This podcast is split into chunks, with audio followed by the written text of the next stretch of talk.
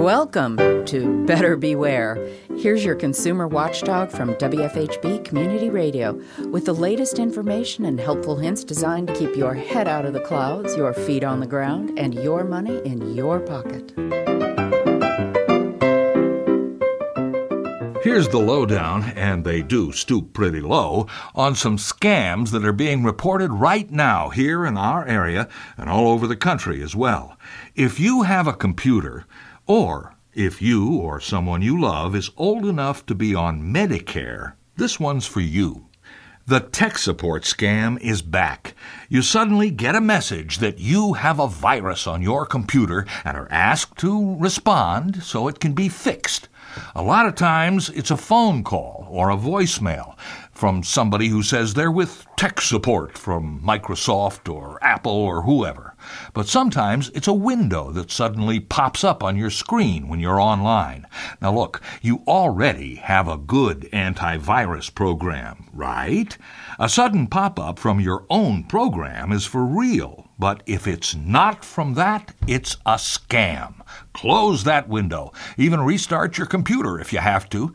And if it's a phone call, it's a scam every time. You can tell them anything you like as long as it begins with no and ends with you hanging up.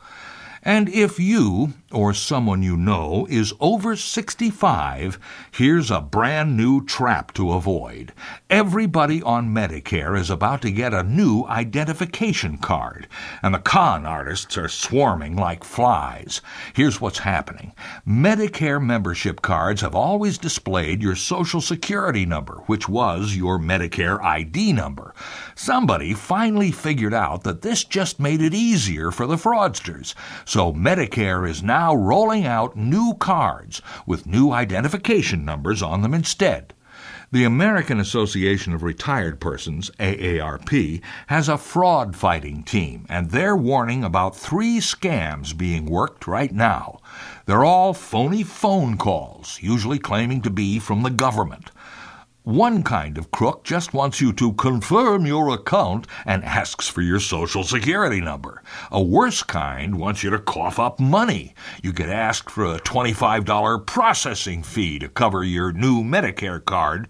But the new card is really free. The worst scammers give you a song and dance about how there's a surplus in your Medicare account, and they want to return it to you by direct deposit, so can they have your bank account numbers?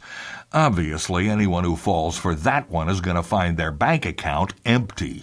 All these scams can sound entirely reasonable to an elderly person, and they work way too often. You need to help on this one. A swindler who preys on older people, especially poor, sick older people, is someone so low they could put on a tall silk hat and walk under a duck. Make sure everyone you know who's over 65 gets the word that the new Medicare card is coming, it's free, and they don't have to do anything.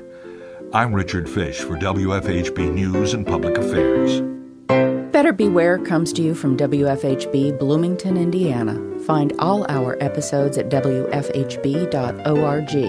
If you can help put the kibosh on a con, email beware at WFHB.org. Remember, swindlers never give a sucker an even break.